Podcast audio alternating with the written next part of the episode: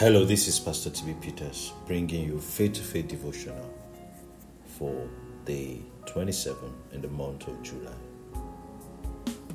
The New Testament Bible reading for today is 1 Peter chapter 1. The specific scripture for meditation today is 1 Peter chapter 1 verse 22 King James version. Seeing ye have purified your souls in obeying the truth through the Spirit unto unfeigned love of the brethren. See that ye love one another with a pure heart fervently. Today's topic says express love with purity and intensity. You are a product of God's love. You were begotten of love. If God is love, then love is in your DNA. Love is more than a commandment for the believer in Christ. Love is your nature. Love is your culture. In several cases, Apostle Paul, writing to the churches, spoke about their love. Love seemed to be the outstanding trait or conduct of the believer. We are identified by our self giving love. The scripture says we know that we have passed from death unto life because we love the brethren.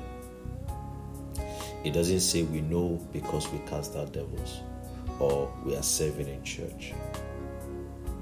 Today, henceforth, let love be your motivation for everything you do, not self interest or anything like it.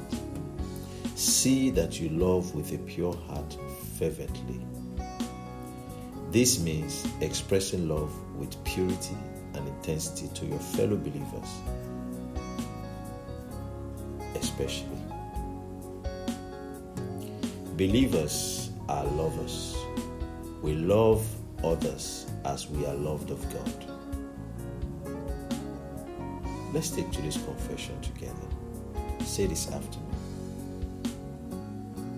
I am a product of God's love. The love of God has been poured into my heart.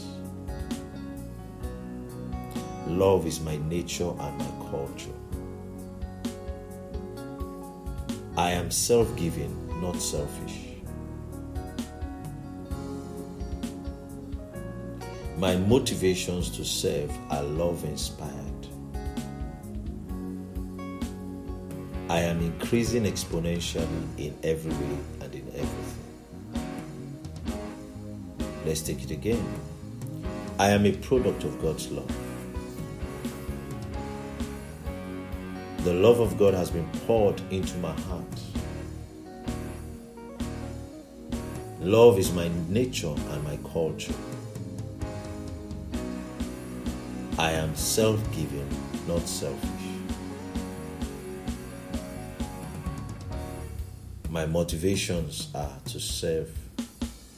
My motivations to serve are love inspired. I am increasing exponentially in every way and in everything. Glory to God.